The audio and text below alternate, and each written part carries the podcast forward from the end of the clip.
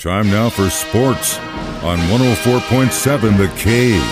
Here's Ned Reynolds. Mike, the intern Ned Reynolds in the studio. Monday before our nation's birthday, the historic First Street race for NASCAR in Chicago. Had some problems going into that race Sunday. Almost didn't happen. They had some severe weather, and there's a rule, I guess, if there's lightning, they would have called the whole thing. It would have been a nightmare, but were they able to pull it off? Well, the Lightning did cancel the Xfinity race, which was supposed to be afterwards. This race started at 4 o'clock in the afternoon. That was the scheduled time it was to start, but they held it up for 90 minutes because of flooding rains that they had, and part of the course was flooded. Now, they were able to get it partially dried out and weather tires were put on the car. The winner is Shane Van Gisbergen. I know who? What is this? It's a long name. And perfectly all right to say that. Shane Van Gisbergen from Australia, actually New Zealand, is the winner. And he's the first driver in 60, 6-0, first driver in 60 years to win in his very first ever NASCAR race. Now you're saying, how did this happen? Well, Van Gisbergen is not exactly a rookie and an unknown. He is a world champion at street racing. And Trackhouse Racing, which owns one of the cars, obviously, in, in the NASCAR circuit, hired him for this one race. Brilliant hire because he it, uh, not going away, but in overtime, but he was pulling away from everybody. The guy had much more power and experience driving on a track like Chicago, which is the first time ever and he was able to outduel Justin Haley and Chase Elliott down the stretch to win in a two lap overtime brought about by a late accident.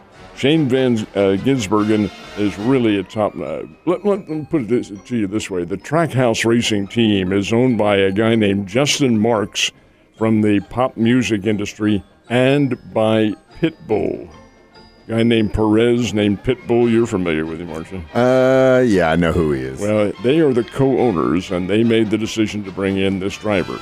Now, afterwards, Van Gisbergen, who's wonderful interview, said uh, they said, "Hey, race NASCAR full time," and he said it'll have to be after 2024 because I'm under contract. He said, "But I'd love to," and he was he's the champion. He won it runs the runs the difficult race, which ended in the gloaming in Chicago. It was dark, but they got it done.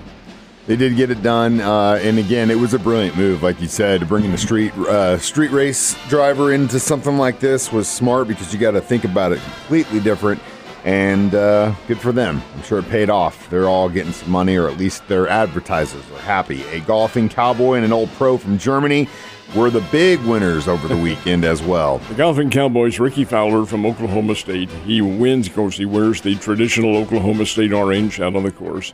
And Fowler won for the first time in four years on the PGA Tour. He wins the Rocket Mortgage Classic, which was played in Detroit or contested in Detroit, and won it and fairly convincingly. So Rickie Fowler gets his first win. The old pro is 65 year old Bernhard Langer, who won the U.S. Seniors Championship. That was played at Stevens Point, Wisconsin. And Langer, who is a wonderful golfer, he's won, I think this was his 46th Seniors victory, uh, is really a classic golfer, guy in great shape. And he, uh, he gets the win. So it's Rickie Fowler and Bernhard Langer who are the two big winners.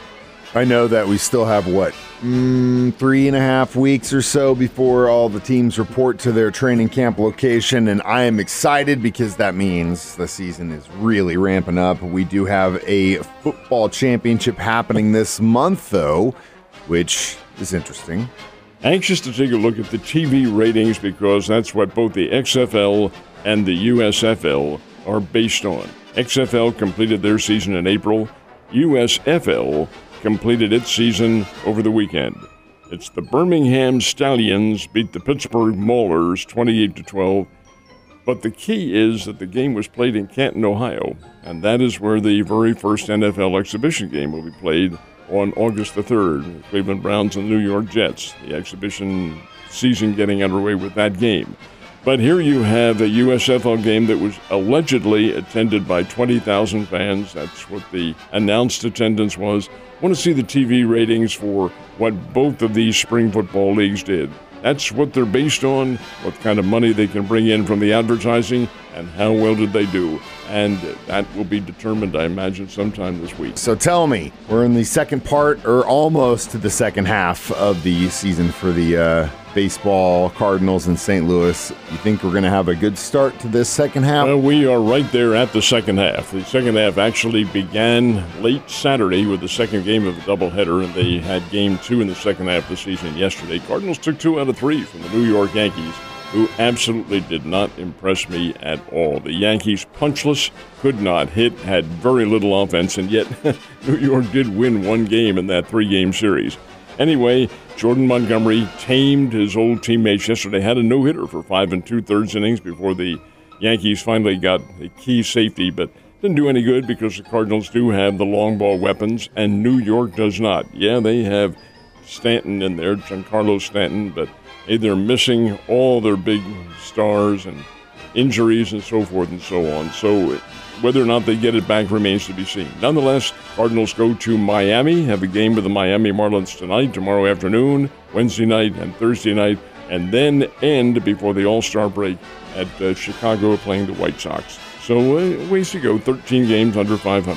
Pretty good, pretty good weekend overall for the Cardinals mm-hmm. too, and uh, Springfield Cardinals as well. They have a good weekend.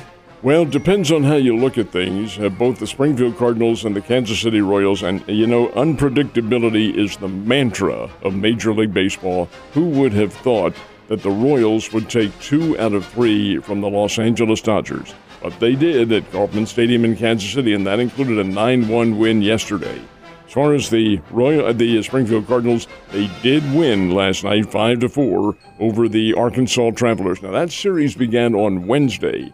So the second half of the Texas League season, which does count, I mean, you win the first, and there's a new winner in the second half season. The Cardinals are two and three in the second half, having played all five games on the road. Now they return home, play the Amarillo Sod Poodles beginning on uh, Fourth of July night under the new lights at Hammons Field. This will be interesting to see if that makes any kind of difference at all. It probably will on TV. We have our next TV game on Friday night.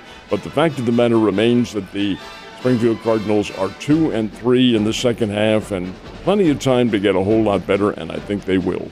It's good to see. Uh, at least we had some positive things to talk about on a Monday in regards to our baseball teams uh, looking for the rest of the season. Uh, we're going to talk about the opposite of that. Usually, when you get let go from an organization, it happens on a Friday, and that's exactly what happened Friday afternoon a massive bloodletting from ESPN. It was, and kind of unexpected in a way, and some of the top people on the four letter network were let go. Suzy Kolber, who had been with them for 27 years. She was let go. Keyshawn Johnson, and not a big fan of his. Jalen Rose, these are all basketball analysts. Jeff Van, uh, Van Gundy, who's a former coach. Steve Young, the great quarterback from Brigham Young and the San Francisco 49ers football analyst. He's gone. That's just a few. There's somewhere in the neighborhood of 20 who were given the axe by ESPN. Why? Corporate America, folks. Disney, the Disney Corporation, owns 80% of ESPN. Financial figures are not encouraging. People are pulling the uh, cord, so to speak, on cable and on satellite. Everything's going to streaming now. The financial situation is going to be a whole lot different get rid of some of the high price people. Some of these people are making over a million dollars a year. So the communications industry of which we are a part of is undergoing a massive upheaval, and I think that's symbolic of what happened with ESPN. Yeah, uh, it, it it was sad to see some of those guys and gals go. Some of them were really good at what they do, but I'm sure they'll land somewhere eventually. Maybe not making a million, but making something. All right, Ned, you have a great 4th of July, and I'll see you on Wednesday.